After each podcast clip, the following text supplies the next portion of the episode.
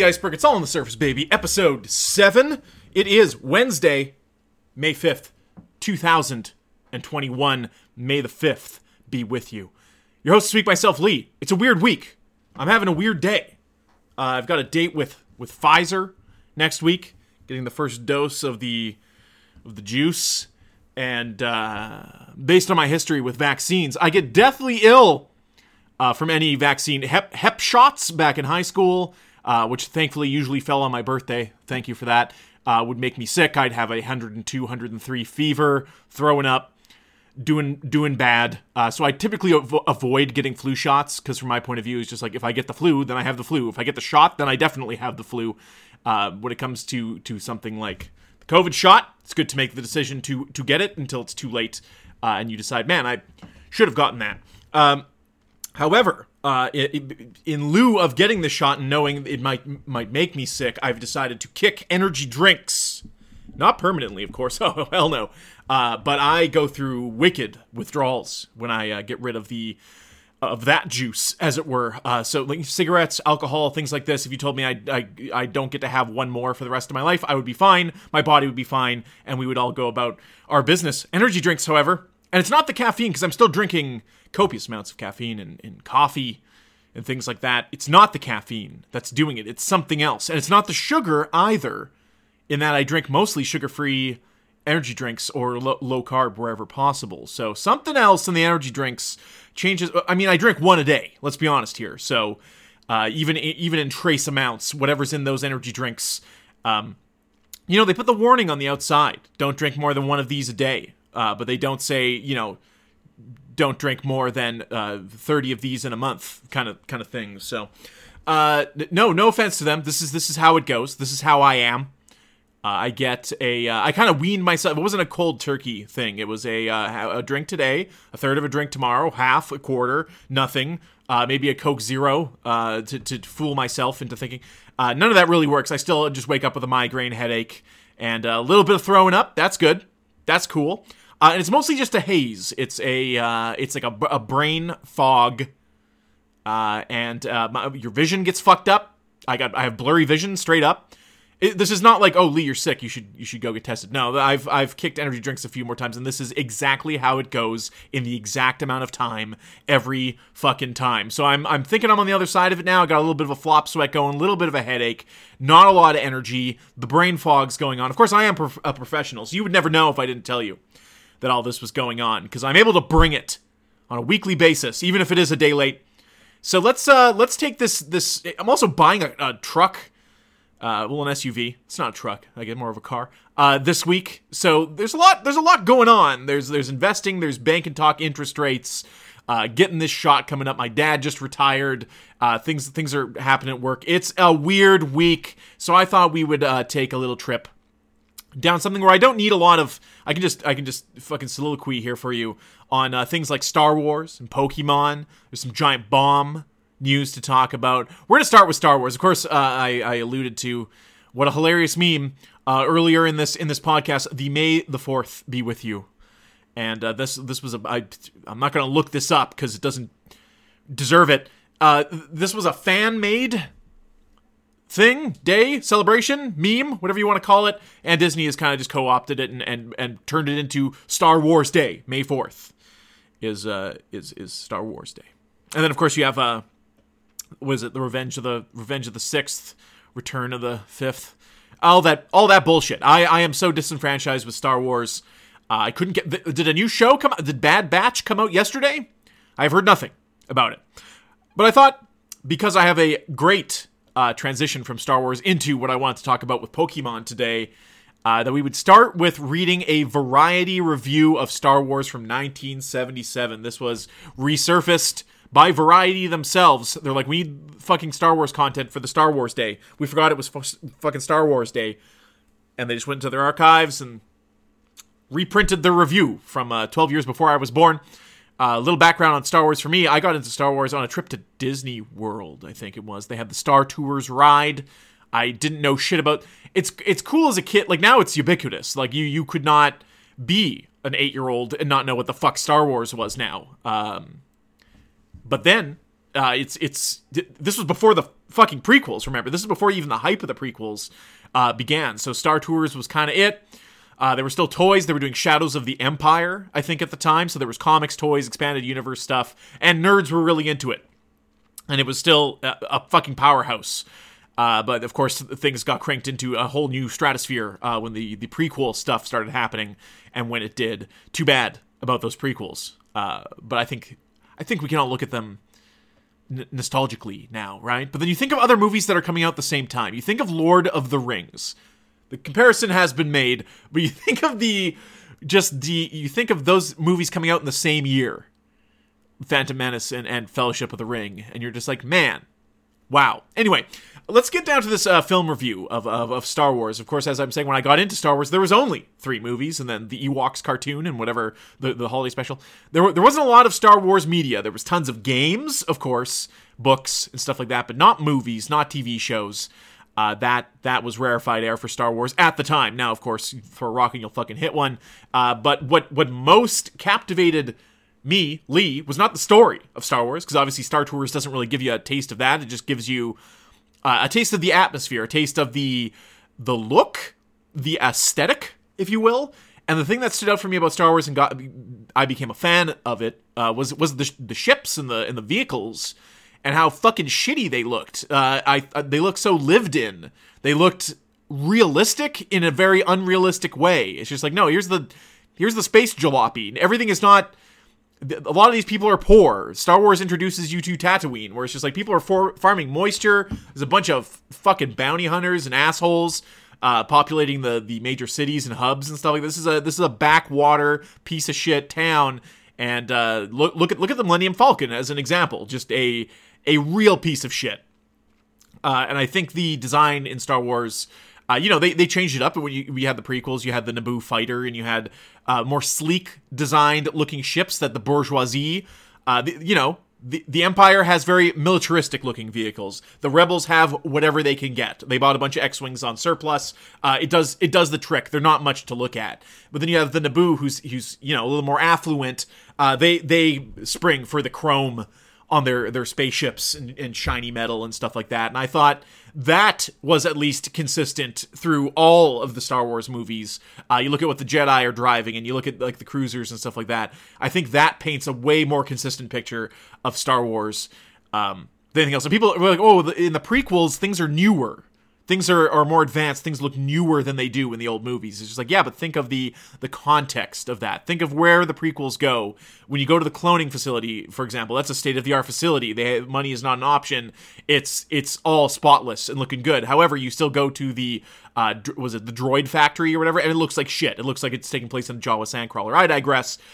When this movie came out and of course I, i'm not breaking new ground here. You can find an endless supply of Star Wars uh, anywhere. Uh, YouTube deep dives on on everything Star Wars, the making of Star Wars, how much George of George Lucas's original vision for this movie actually translated to the to the screen, and how much of it was a, a, piece of art by committee making this thing what what it is and making it so profound. In 1977, movies like this, a space opera like this, didn't do well, wasn't a cu- cultural phenomenon, and uh, of course, Star Wars went off to spin off into a number of foreign rip-off films, uh, such as uh, Turkish Star Wars, and you can see all of that and more. Uh, I would recommend Red Letter Media. I think has covered quite a few of them. I know the Cinema Snob, if anybody's still watching Brad, uh, he's he's covered quite a bit of it, and it's all very fascinating. And it's all, of course, the late '70s. So there are two very different late 70s. There's Hollywood in the late 70s making Star Wars,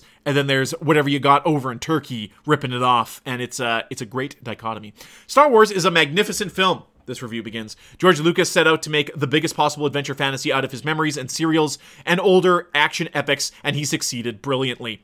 Lucas and producer Gary Kurtz assembled an enormous technical crew drawn for the entire Hollywood production pool of talent, and the results equal the genius of Walt Disney, Willis O'Brien, and other justifiably famous practitioners of what Irwin Allen calls movie magic. The 20th uh, Fox release is also loaded with box office magic, with potent appeal across uh, the entire audience spectrum. Show it to babies. I think, uh, in terms of showing Star Wars to your kids, I, th- I think A New Hope is still the way to go.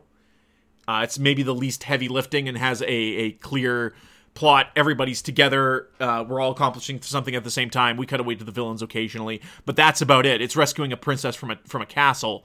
I think that reads uh, to, to everyone. Um, this is really interesting because 20th Century Fox, of course, put out Star Wars, and uh, they compare the genius of George Lucas here to Walt Disney. Of course, Walt Disney has since acquired both Lucasfilm and 20th Century Fox, so they have to be stopped. Uh, the story is engaging space. Uh, the story is an engaging space adventure which takes itself seriously while occasionally admitting an uh, affectionate poke at the genre. The most immediate frame of reference is Flash Gordon, and it's more than that. Uh, it's an Errol Flynn escapist adventure, and befitting that, composer John Williams and orchestrator Herbert W. Spencer have supplied a rousing score worthy of Korngold and Steiner. Okay. Like a, brush of fre- like a breath of fresh air, Star Wars sweeps away the cynicism uh, that has in recent years obscured uh, the concepts of valor, dedication, and honor. Not entirely sure what he's uh, he's referring to there, but you could uh, take a couple swings at conflicts the United States was uh, involved in from the 60s to the 70s. Uh, make no mistake, this is by no means a children's film. Well, with all the derogatory overtones that go with that description, this is instead a superior example of what only the screen can achieve. And closer to home, it is another affirmation of what only Hollywood can put on screen. Jesus Christ. Get a room. In casting his principals, Lucas chose three not so familiar faces, all young, talented, and designed to make the story one of the people. Uh, what? Uh, not a garish gadget gadgetry. Whoa, jeez.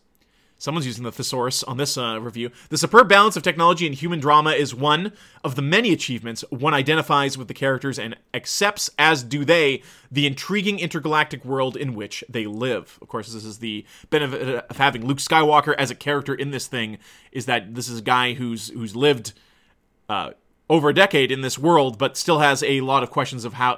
There's a, a, deleted scene, so I got this Star Wars Behind the Magic thing. I don't know if you've ever heard of it. It was released in the '90s, and it was a uh, CD-ROM for your computer, and had a lot of behind the scenes stuff. And again, th- this is before uh, the prequels, even. Uh, so a lot of this this was just based on things that existed for so long. We thought we knew everything, uh, but there are there are deleted scenes. There's a deleted scene I think with Luke at Tosche Station or something like that when uh, what's his name? Dirk, De- De- Derek, Darklighter. What's the fuck's the, the, the fucking pilot's name? You're, if you're correcting me right now, you're a nerd. Anyway, Darklighter, I believe is his last name, the pilot. Uh, he was gonna get, he was getting ready to go off and fight for the rebellion, uh, whereas Luke was excited about joining the Empire and and dogfighting with him kind of giving you the sense that I, I guess they wanted to get rid of this because again, it is just a bunch of stoners laying around in a gas station, uh, which is a weird way to begin your film. But also, uh, it, it setting up Luke as uh, kind of a gray tweener that he's going to join the Empire just because he he likes to fly, and they're recruiting uh, as a way to get off this this rock of Tatooine. Uh, is interesting, and then of course when when things go down, his his family, uh, Surrogate family, gets burnt to a crisp uh, he you know he face turns and is against the Empire at that time. Um, but it does give you a a glimpse into this back backwater world and how uninvolved in the plot of Star Wars Tatooine is at the start. this is o- Obi Wan went to live there as a hermit for a fucking reason because ain't nobody coming looking for him. Uh, the only reason the Empire has a, a presence and occupation in Tatooine and Mos Eisley is because they're looking for those droids that escaped. And of course, R2D2's got the Death Star plans. It all makes sense. It rhymes. It's like poetry. Uh, Carrie Fisher, previously in a small role in Shampoo, is delighted, uh, delightful as a regal but spunky princess on the rebel planet.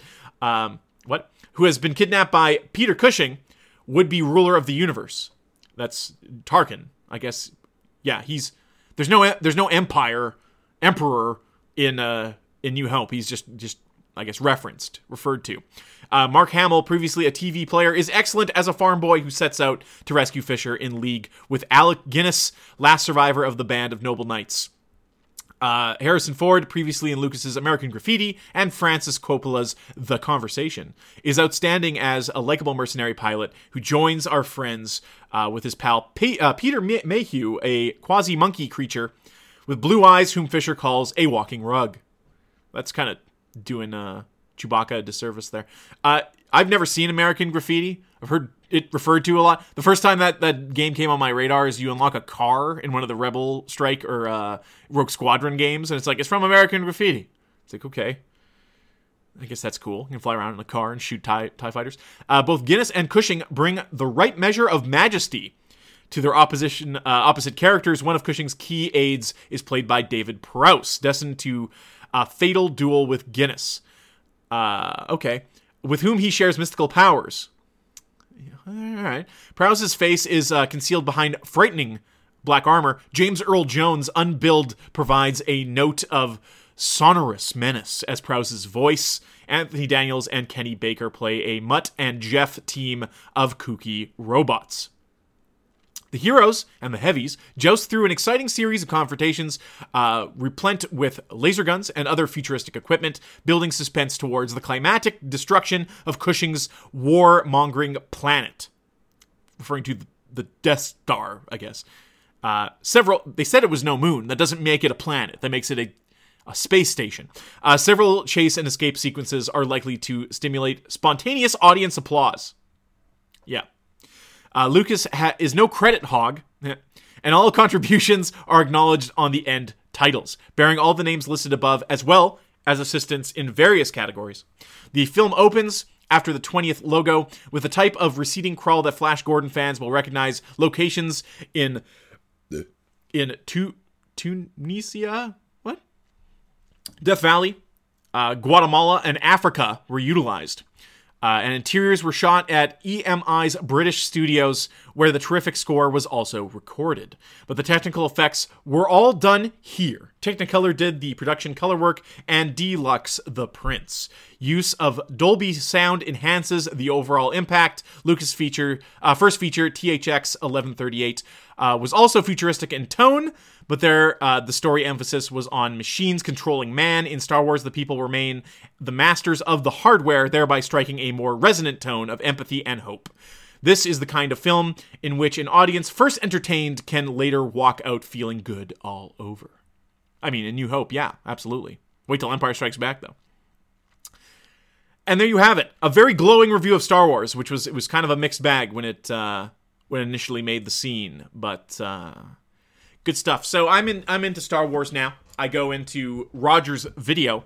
Rogers is a media conglomerate here in uh, in Canada. They own hockey arenas and uh, a cell phone, pretty prolific cell phone service. They own Fido in uh, in Canada. I don't know if that's a worldwide thing or, or in North America or whatnot, but they are a big deal. They've got a lot of juice. Anyway, they used to run video rental stores. Eventually, those video rental stores became cell phone providers slash video rental stores before becoming just cell phone providers. Before coming nothing. Uh, kiosks in the mall. Very few standalone locations still exist. So I had a video store uh, nearby here in Winnipeg called STV.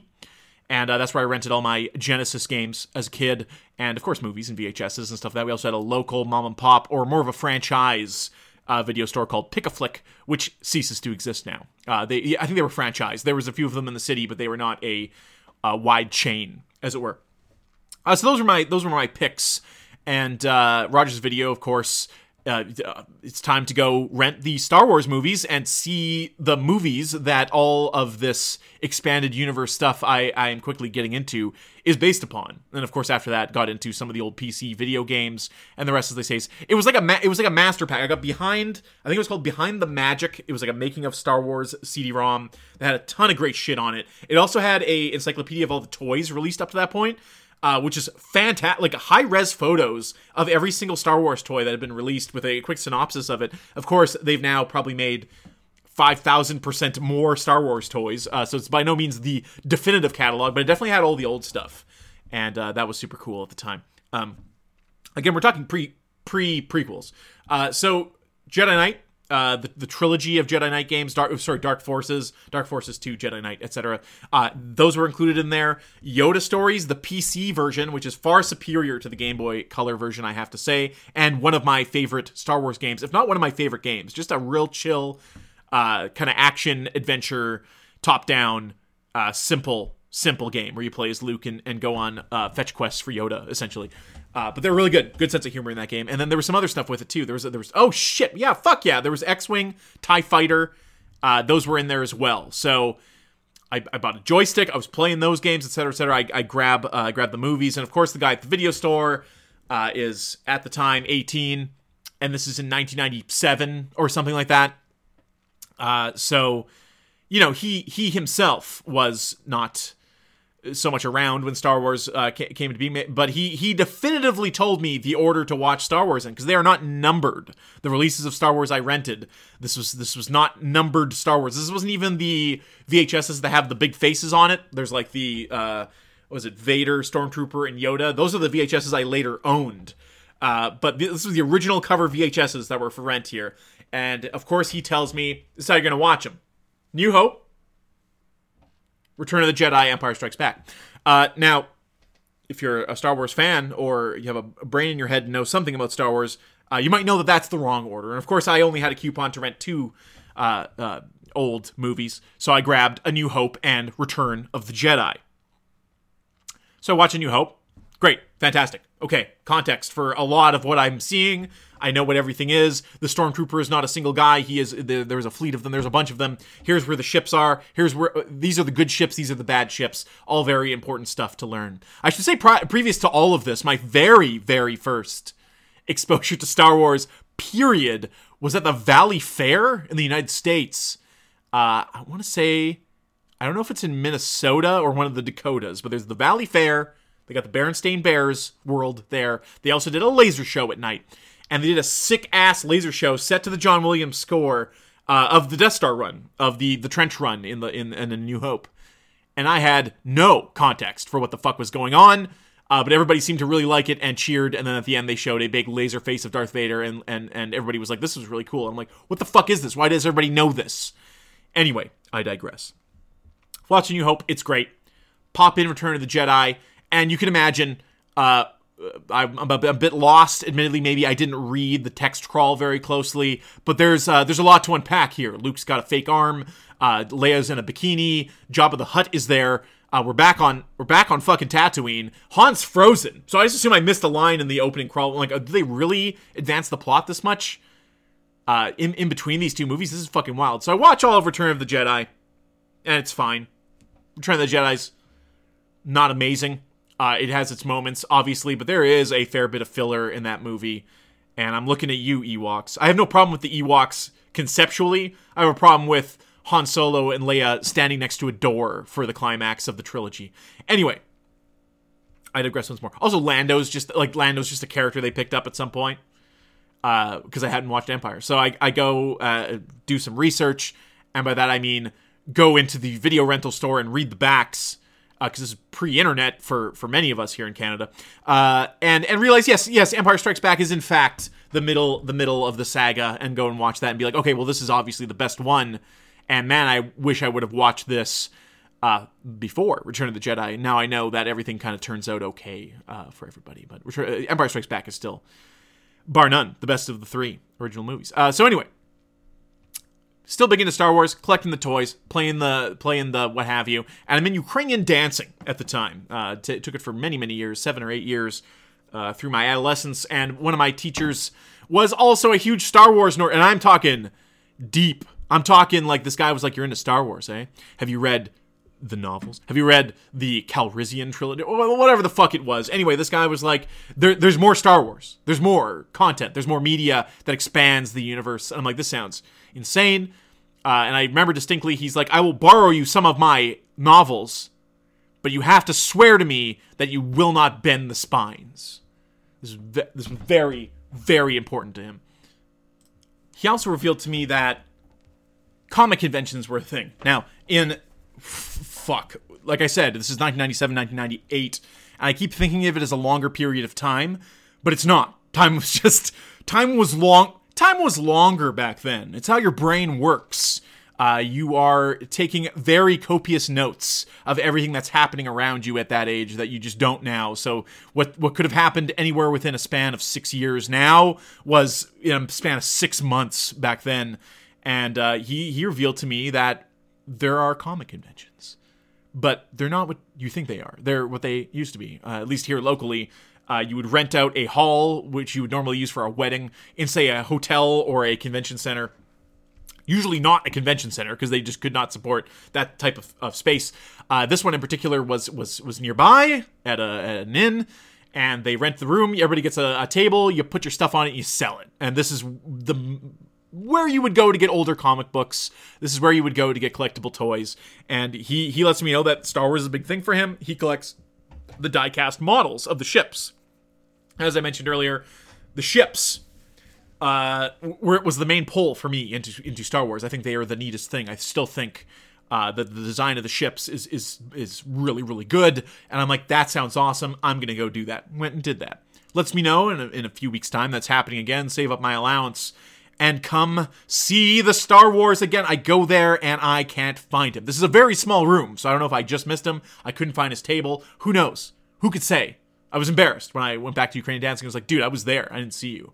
And uh, when I couldn't find you and I got this money burning a hole in my pocket, I bought something else. At Ukrainian Dancing, some of the kids would bring Pokemon cards.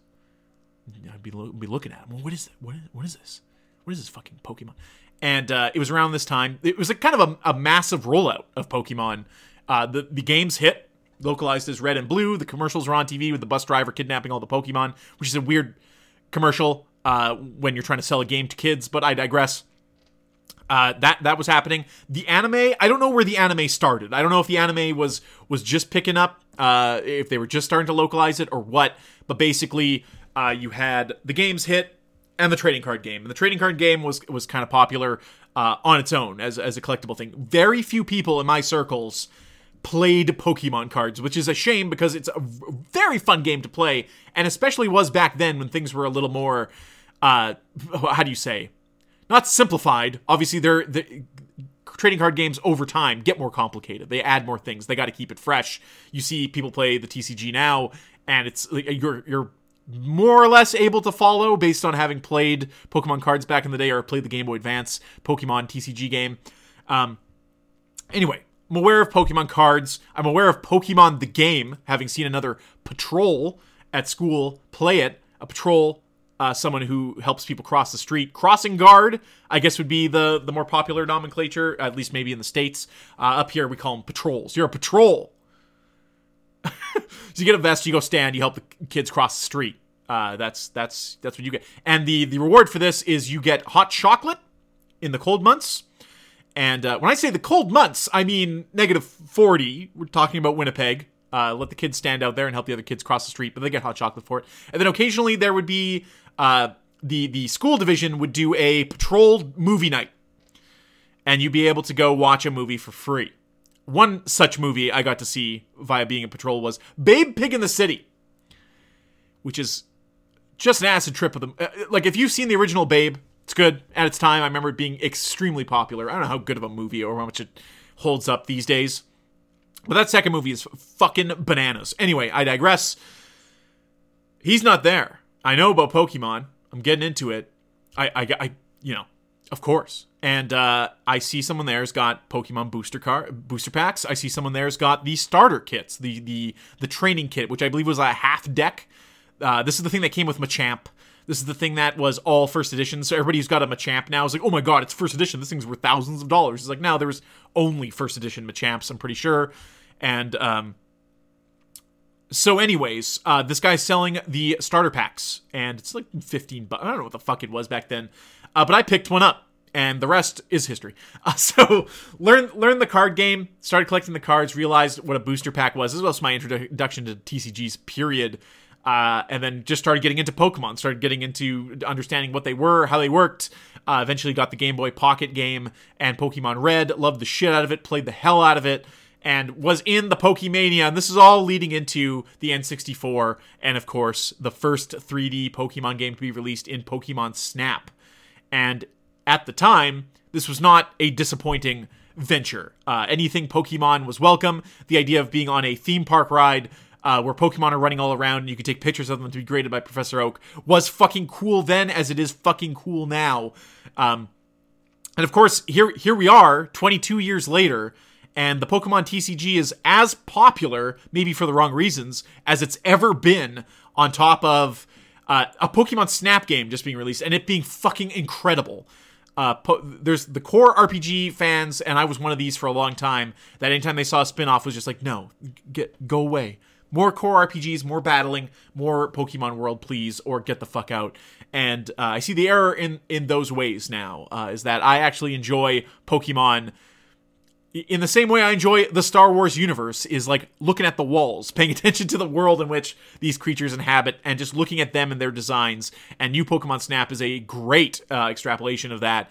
Uh, and that first game was so fucking good, man. And that was uh, revealed on a Pokemania, which was a weekend event on YTV. A children's broadcasting network out of Ontario here in Canada and uh, they got new localized uh, episodes of Pokemon. They made a thing of it. They made an advertising push of it in that they didn't just toss it at the end of the. So, anime and things that were getting localized, uh, they would run uh, basically all the way through it. Uh, they might start uh, so like if if Dragon Ball was playing, for example, they didn't have new episodes. And they were in the middle of the Frieza saga. They might just start it at the beginning of the Frieza saga. Uh, if if they knew it was going to be a longer time, they would go back even further uh, and start even from like the beginning or the or the, when the when Raditz showed up.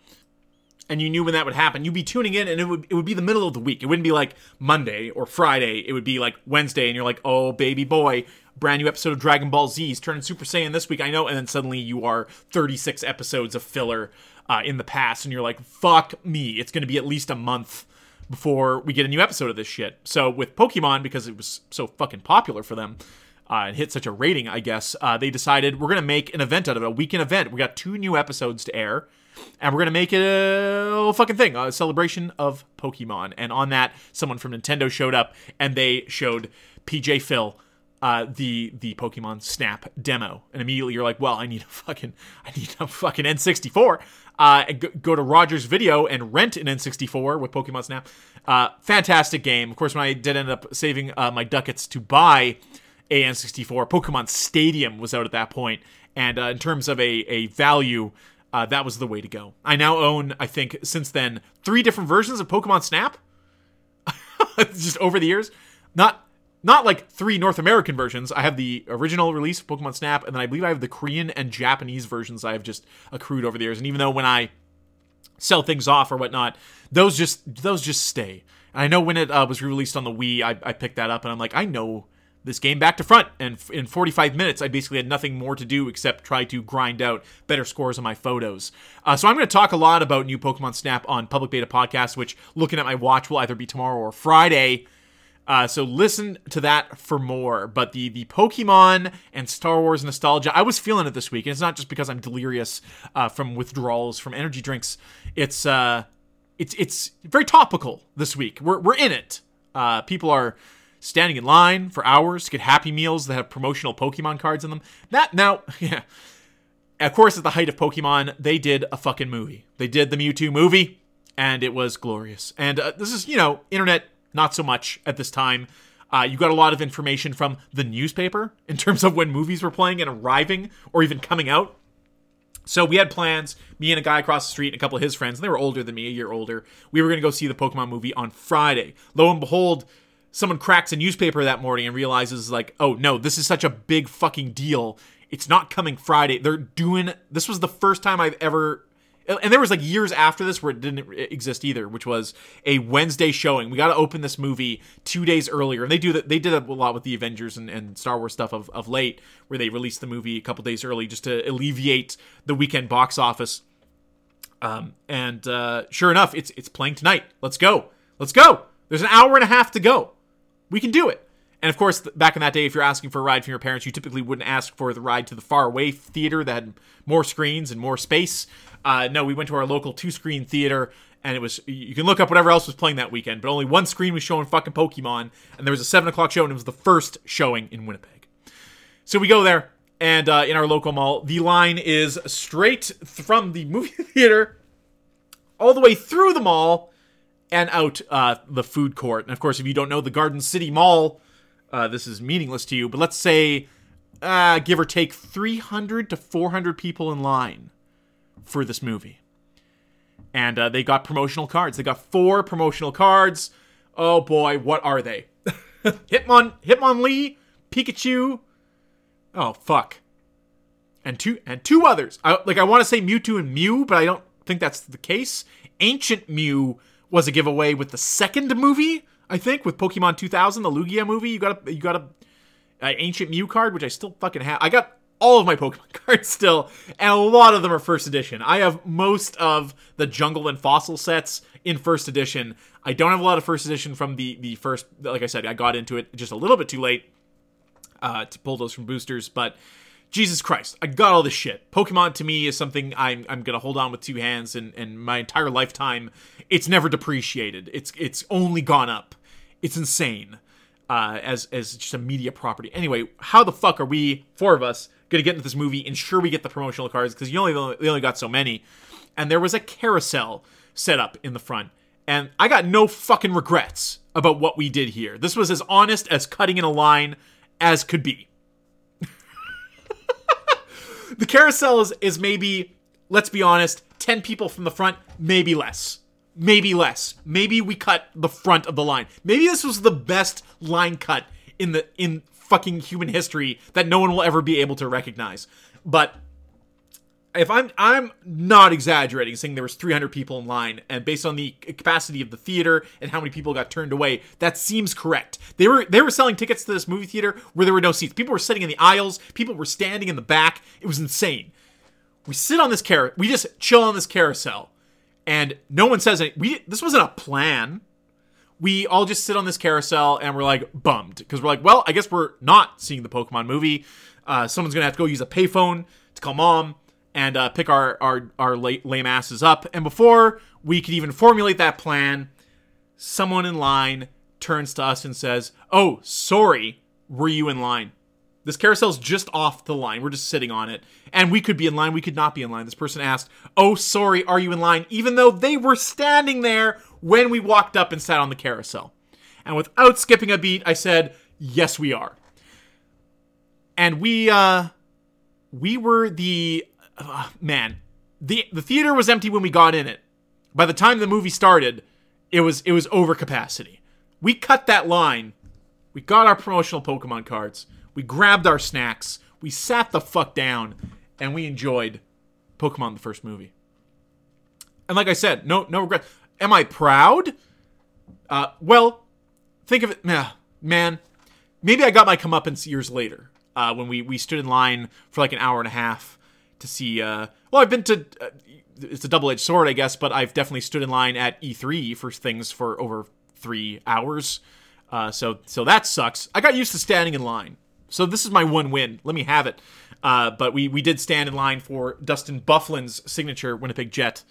But Dustin Bufflin in the tuxedo area at the Shoppers Drug Mart, he was just signing shit. So we showed up with our Jets gear, and the line got cut off at us uh, like the security guard was like he stayed here for an extra 45 minutes than he was supposed to and the line got cut off at us and we're not assholes so we weren't like oh come on we were like hey that's that's life baby and uh, the woman behind me uh, just lost her mind. She was just like come on get him to stay. I'm the woman from the newspaper that saved someone from the river. I swear to god.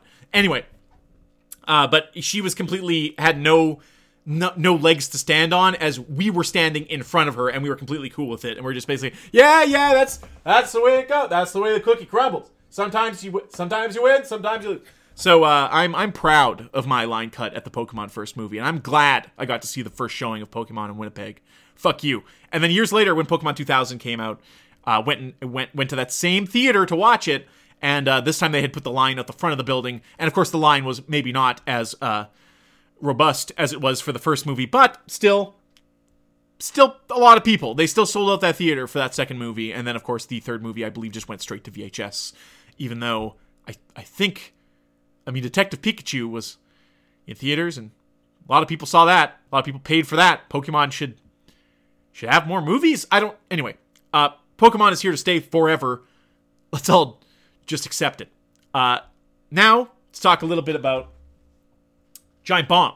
Uh, so yesterday, as I do on Tuesdays, uh, I'm at home here in the home office working, and it's time for the Giant Bomb cast. Let's let's tune in, uh, get my my smiles. So there's a lot going on in the world of video games. Uh, there's there's the the Tim Sweeney, the whole Epic versus Apple thing going on. Some new games out. Excited to learn what's going on. I tune in, and lo and behold, if you don't know about Giant Bomb or have no interest in Giant Bomb, feel free to skip ahead to Sultans of Slam, which will probably be like five to ten minutes from now. Uh, otherwise, I'm going to talk about it. If you're interested in video games, the video game industry, if you're interested in uh, video game, let's say in quotes, journalism and uh, and that kind of thing, and the community around video games, stick around. Uh, I'm going to talk pretty candidly uh, about about Giant Bomb as if it's something that if you're listening, you'll know about. But I'll I'll try my best to interject with with a little history and uh, why this matters to so many people. Anyway, we tune in. Giant Bomb is split into two coasts.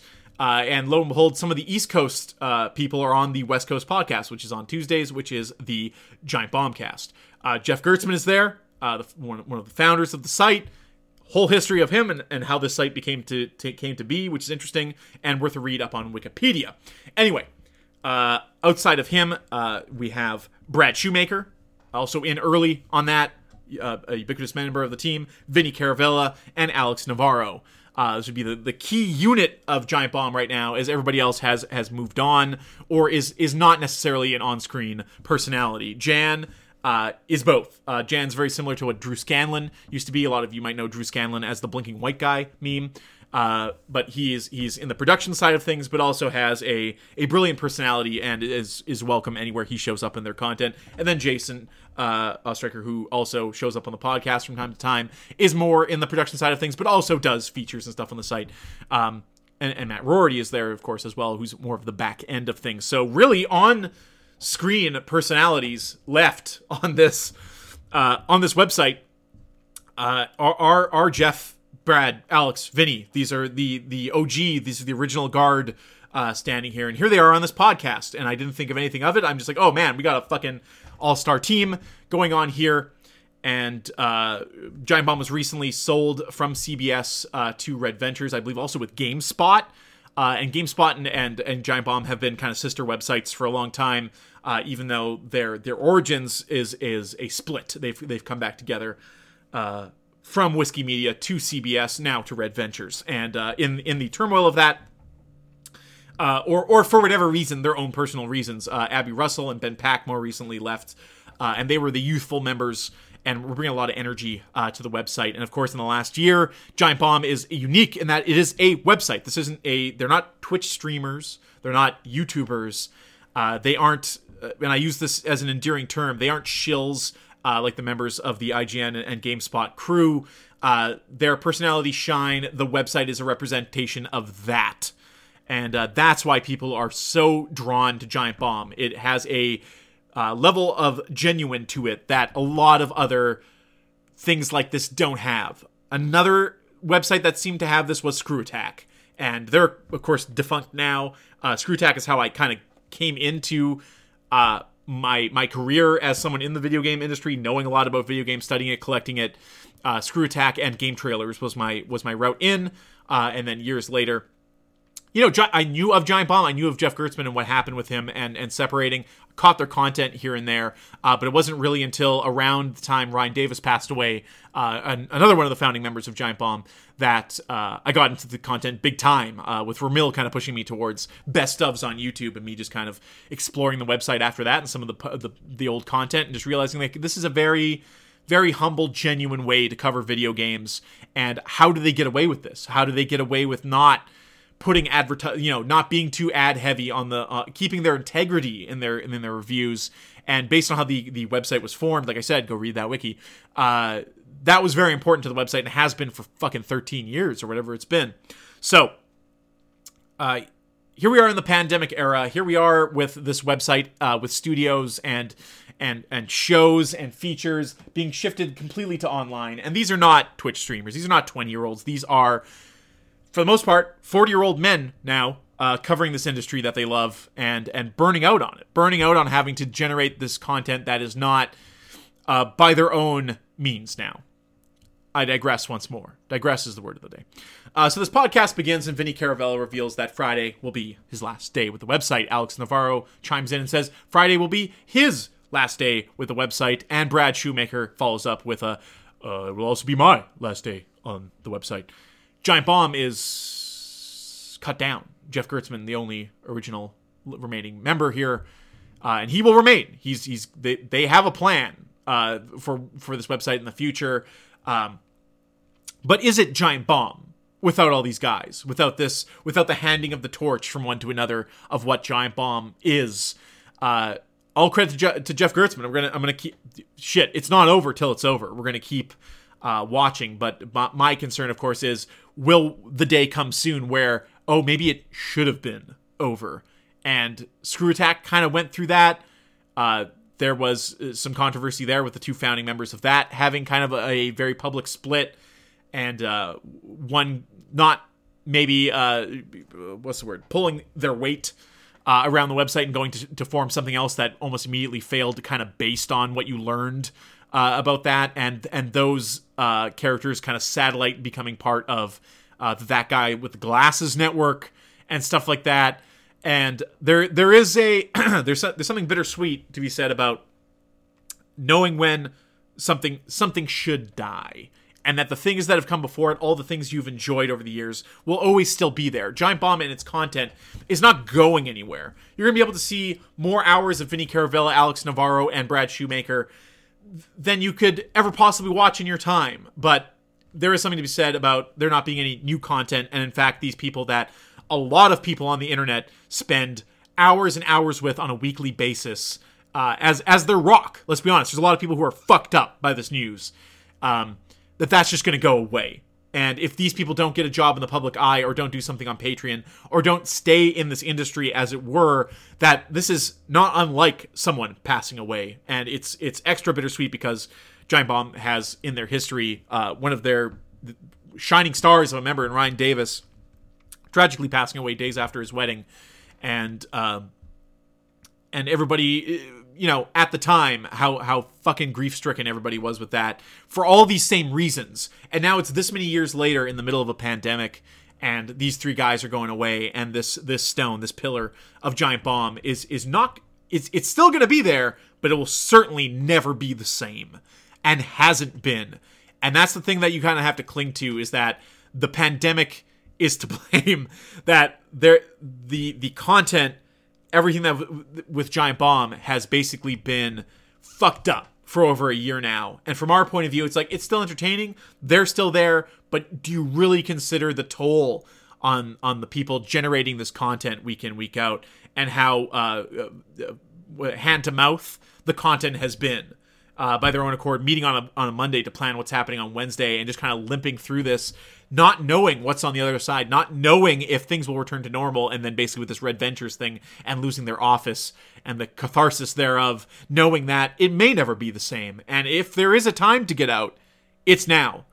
And uh, I love them all. I, I love Giant Bomb. I love uh, what it what it means for video games. I love the way they cover the industry. I love the way they talk about it, and it's all the things I've mentioned uh, so far. And I'll, I'll be honest with you. When when Abby left, uh, and and Ben then left thereafter, to me that was almost like, oh, that's the that's the young blood. They're they're gone.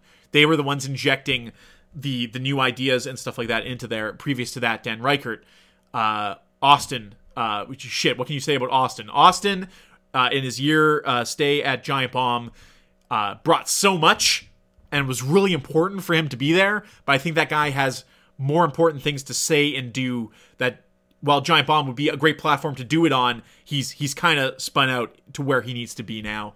And uh, previous to that, man, uh, Drew Scanlon uh, went on to Cloth Map, which is now also defunct. Uh, I don't know what's happening with that, but those those are the main hosts of my time, and I've I've liked something about all of them. I like what they all bring to the table, and the one thing that they all have to say about it is, at a certain point, the heat, the the negative just wears on you over time.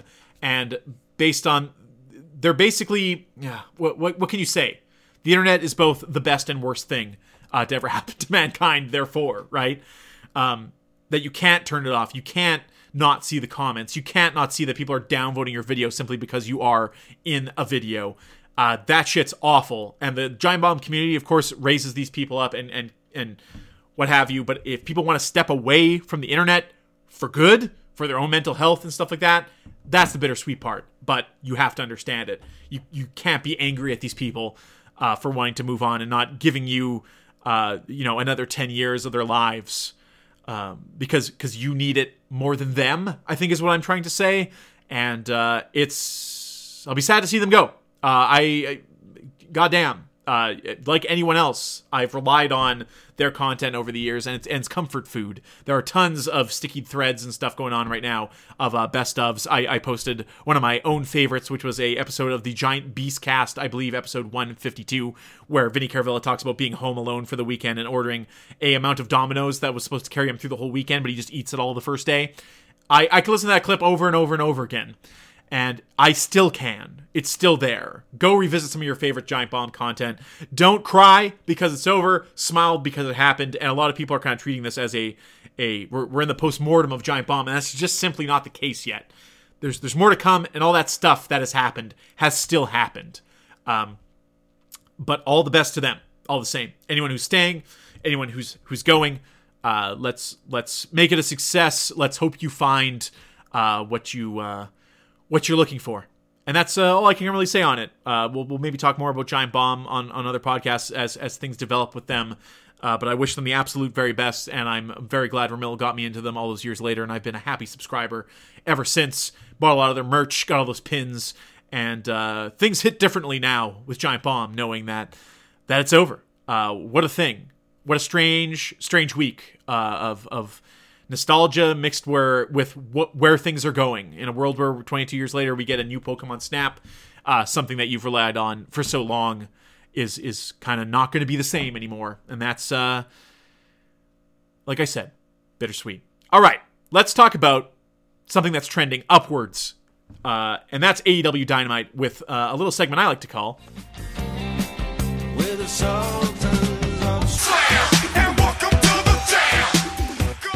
Giddy up! It's last week's AEW Dynamite here on the same day. You'll be able to watch Blood and Guts Dynamite coming up in just a matter of hours. Wednesday, April 28th, 2021, Daly's Place in Jacksonville, Florida. Without delay, we open with Hangman Adam Page versus Brian Cage, Page and Cage, Cage and Page. Brian Cage sneak attacks Hangman during his entrance, Team Taz in tow for a beatdown. Dark Order appears to even the odds. Officials appear to clear the extra men from the stage. Brian Cage gets in an extra power bomb here on the Hangman uh, on the uh, same stage the aforementioned stage. Before they enter the ring and the match actually starts, Taz joins the commentary team on this one, but doesn't have a whole lot to add. Uh, Cage goes to work on Hangman, pummels him with power moves and slams for a near fall. Hangman caught up for the drill claw, fights free. The men brawl to the outside. Back in the ring, Brian Cage finishes the job. Buckle bomb, drill claw. Hangman is pinned clean. One, two, three.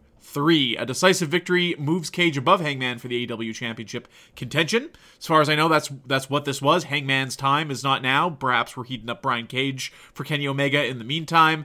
Either way, you got to have matches like this, and uh, they mean something when it comes down to these two guys without having a DQ finish or something like that.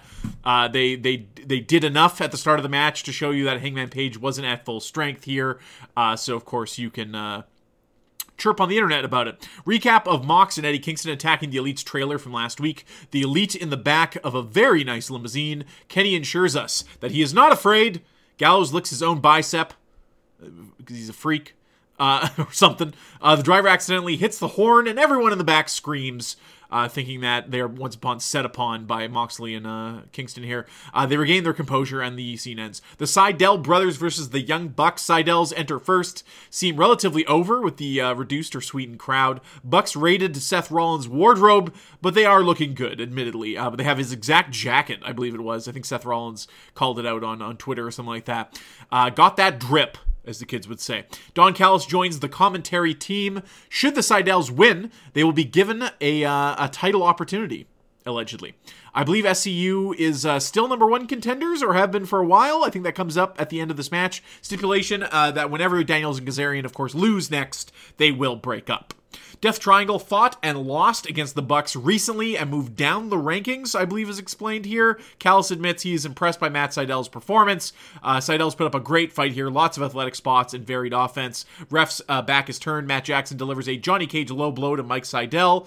Uh, they clear Matt from the apron and BTE trigger Mike, pinning him one, two, three. A guy in a tracksuit brings the Bucks ice packs and ice spray.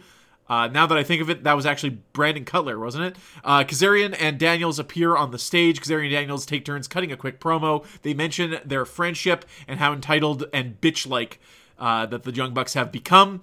The attitude sucks. We're going to take those titles from you and beat your ass. Daniel says, sign on the dotted line and let's go.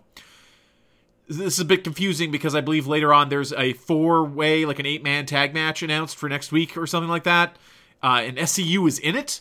I don't know if they're putting their contention up or if they remain contenders even if they lose that match or what happens. I don't know. Bit confusing. A quick Jade Cargill video pra- uh, package here. The hottest unsigned act says that her uh, she's her own boss and manager signing her and making a cut of money doesn't sit well with her. Well, that's how managers work. Jade Cargill, you have to pay them. Alex Abrahantes enters alongside Penta El Zero Miedo. Uh, L0M. Uh, Abrahantes is a full fledged part of this act now, I guess. Uh, it escalated very quickly from us being like, "Hey, this is kind of fun," to "Oh, he's he's part of it." Uh, Penta versus Orange Cassidy. Here we go. Penta prevents Cassidy from placing his hands in his pockets multiple times. Penta dramatically removes his own right hand glove, tossing it to Abrahantes, who hams it up outside the ring. Cassidy. Uh, follows suit here, removes his sunglasses, and tosses them to Trent, who doesn't come close to catching them. Cassidy plants his hands in his pockets and delivers a series of devastating kicks. And now the indie portion of this uh, match is over, and we're going to pick things up. Penta strikes, Cassidy dodges and weaves, delivering an arm drag with his hands still in his pockets. Thumb biting and a near fall later, Penta catches Orange Cassidy mid tope suicida. Penta drops Cassidy onto the apron, and we head to break. Blocked Orange Punch, pump handle from Penta for a near fall. Cassidy breaks. Uh, the arm breaker here by sliding his hand into his pocket. These men trade thrust kicks, destroyer, beach break. Uh, Penta beats Cassidy into the corner before murdering him with a thrust kick. Stun dog millionaire from Cassidy. Orange gets in a diving DDT, a spinning DDT, and Penta is able to kick out of this uh, pretty handedly as Alex Abrahantes is on the mic on the apron for a distraction. He starts talking shit. Cassidy pulls him into the ring. The ref is distracted. Penta gets Cassidy set up for a pile driver. Uh, Cassidy reverses it, grabs Abrahantes' microphone, and Orange punches Penta with it and pins him one, two, three. So, old Alex here cost his his buddy Penta the match in a way. Uh, Penta seemed like he was he was doing okay. He kicked out of what was a succession of Orange Cassidy's uh, finishing moves, uh, but that's comes with the territory in uh, an Orange Cassidy match, I guess. Britt Baker backstage with Reba and Tony Schiavone. She reiterates that she is the top ranked top contender for Hikaru Shida. Tony Schiavone in the ring to introduce the Pinnacle and Inner Circle for their parlay. Pinnacle music sounds more and more like a fighting game menu music. Uh, like the more I hear it, both teams have a security detail. Inner Circles uh, arrives on choppers. Spears speaks first and addresses Sammy. Everyone gets their chance to cut a promo here for the most part. Sammy is goaded into entering the match first, meaning Pinnacle gets the advantage in the match. Dax says something uh, about someone's life being cut short, isn't afraid to die, tells Santana to hug his kids and tell them daddy isn't coming back. Santana asks the Pinnacle if they've ever been locked up, as he and Ortiz have, says May 5th his hands will do the talking. Hey, that's today. Uh, MJF speaks up, thanks Jericho, says he made the best group in pro wrestling, says he will claim Jericho's spot. Jericho fills him in on how things work. Uh, they need to you need to earn your spot. Jericho recounts his history and how he got to where he is today at 25, having headlined arenas in Japan, Mexico, etc. It's where he got his reputation that put him on top. Uh, if you want my spot, a good place to start is beating Inner Circle at Blood and Guts, but they are Blood and Guts. Calls Inner Circle a family in AEW since day one. Jericho screams in MJF's face. In 19, uh, if 1969 was the summer of love, ni- uh, 2021 will be the summer of violence, and next week of Blood and Guts, summer starts early for you. Kingston explodes onto the stage. This is a, a new segment. Uh, he's upset Kenny Omega has replaced himself in a match tonight with Michael Nakazawa. Kenny appears to tell Kingston he gets the goons, not the champ. Nakazawa sneak attacks Eddie and they fight. Exploder to Nakazawa and a back fist. Kingston grabs a chair and prepares to Pillmanize Nakazawa's ankle if Omega doesn't enter the ring. Brandon Cutler is called out to goon on Kingston. Cutler comes out crawling. Uh, Moxley appears to grab a sneaky sleeper hold on Omega. Kingston prepares to break Omega's ankle. Don Callis wants to negotiate. The men agree to terms of a tag match Omega and Nakazawa versus Kingston and Moxley next week. Christian Cage confronts Taz backstage during a Tony Schiavone interview. Christian seems to be setting up the angle between he and Taz more than anyone, tells Taz that his team would be better off without him. I'm assuming that means his son as well. Uh, Penelope Ford and Kip Sabian versus uh, Cra- uh, Kris Statlander. Statlander enters with Orange Cassidy and gets the Pixies entrance music as well. This is not a mixed tag match. This is just uh, Ford versus Statlander. Uh, great, albeit short match. They fight to the outside. Penelope with a neck breaker. Penelope gets caught attempting a handspring. Big Bang Theory by Kris Statlander. One, two, three. Statlander boops her nose.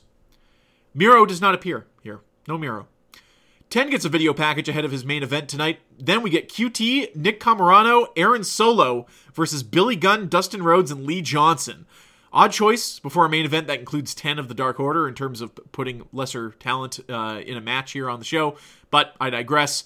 Uh, the word of the day again. When I started paying attention to this match, Dustin was already indisposed of. Uh, Anthony Ogogo, who was not in the match, obliterates Lee Johnson and Billy Gunn's guts with his devastating punch. QT gets the pin on Lee Johnson here. Uh, you still suck, chants from the crowd. Billy Gunn's sons appear to attack QT after the match. The factory jumps in to even the odds, and QT retreats to the Nightmare Family bus. Cody can clearly be seeing uh, seen lying in wait through the window. A parking lot brawl begins as Cody lunges out the door of the, the van here. Uh, Cody puts QT in a figure four on top of the bus. Aubrey Edwards is there for some reason. QT tries to tap. It's not a match, dude. You're on top of a bus. Uh, next week's Dynamite, aka tonight's Dynamite card, is run down. Enjoy Blood and Guts, everyone. And uh, most notably here, Moxley versus Yuji Nagata is announced for May 12th, and uh, that will be for the IWGP US Championship. Kip is backstage, confronts Miro. Before Kip can get two words out, Miro lunges at him, tosses him into a door and a locker repeatedly, chokes him with a chain. It's time to pay your dues, says Miro as he slams Kip's arm in the door. I forgive you, says Miro as he clutches a injured Kip. 10 versus Darby Allin for the TNT Championship. An excellent selling by uh, by Dar- Darby here really puts over the uh, the relatively green 10 in this match big time. Heel Ethan Page uh, appears to get a slam in on Darby during the match. The Dark Order who are faces, advise 10 not to miss this opportunity. A near fall on Darby. 10 attempts a full Nelson. Darby rips at the eye hole of 10's mask to break free. Catches, uh, however, 10 catches Darby mid coffin drop. Full Nelson on Darby. Darby is fading, hits the mat, and rolls up 10 to actually beat him 1 2 3. Darby retains by the skin of his teeth here. Uh, very good match, especially considering one half of the dance partners here. A show of respect after the match. 10 helps Darby to his feet. Darby grabs the Brodie band off of 10's uh, wrist holds it up, they hug. Darby and Sting strut around the ring. Ethan Page appears, both men distracted as Scorpio Sky chops Sting's leg out, and they beat down Darby and Sting with submissions. Lance Archer appears for the save. Jake the Snake is here as well, so we can get a paycheck. I don't know. I don't know. Jake the Snake is just there, and uh, that's the show. That's the show. A good dynamite. Uh, really uh, a good precursor to what will hopefully be a, a phenomenal dynamite tonight in Blood and Guts and uh, looking forward to it. So that's uh, that's going to do it for for pro wrestling this week. There's all kinds of nonsense we could talk about around uh, WWE. Eva Eva Marie is back. You've you've in the same month you've let go Samoa Joe. I won't even say Samoa. You let go Peyton Royce, who was relatively popular and for the most part could wrestle, to bring back Eva Marie. Put Eva Marie in the fucking ring with Lana two people who have been in your fucking company for well over all all said and done, been in your company for multiple years, and see how well they work.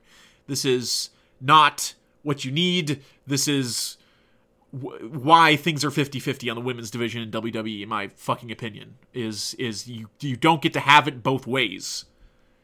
Anyway, Apparently, like Eva Marie can get heat all day long. She's fantastic at that aspect of pro wrestling or sports entertainment, or whatever you want to call it. But she's got to get in the ring and she's got to be able to wrestle.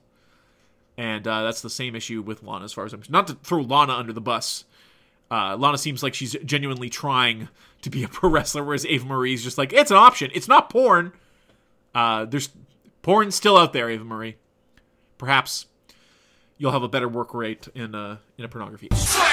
At Iceberg Podcast is us on Twitter. Leah is my email address. Send questions, topics, things you find interesting uh, there for either this podcast, New Tits the Iceberg, or Public Beta Podcast, which should be on track to record tomorrow. Talk all about video games. So join us there.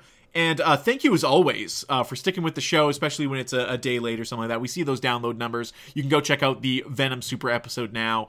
And uh, we appreciate it as always. Thank you for joining me on this very strange week. And that's just the tits of the iceberg.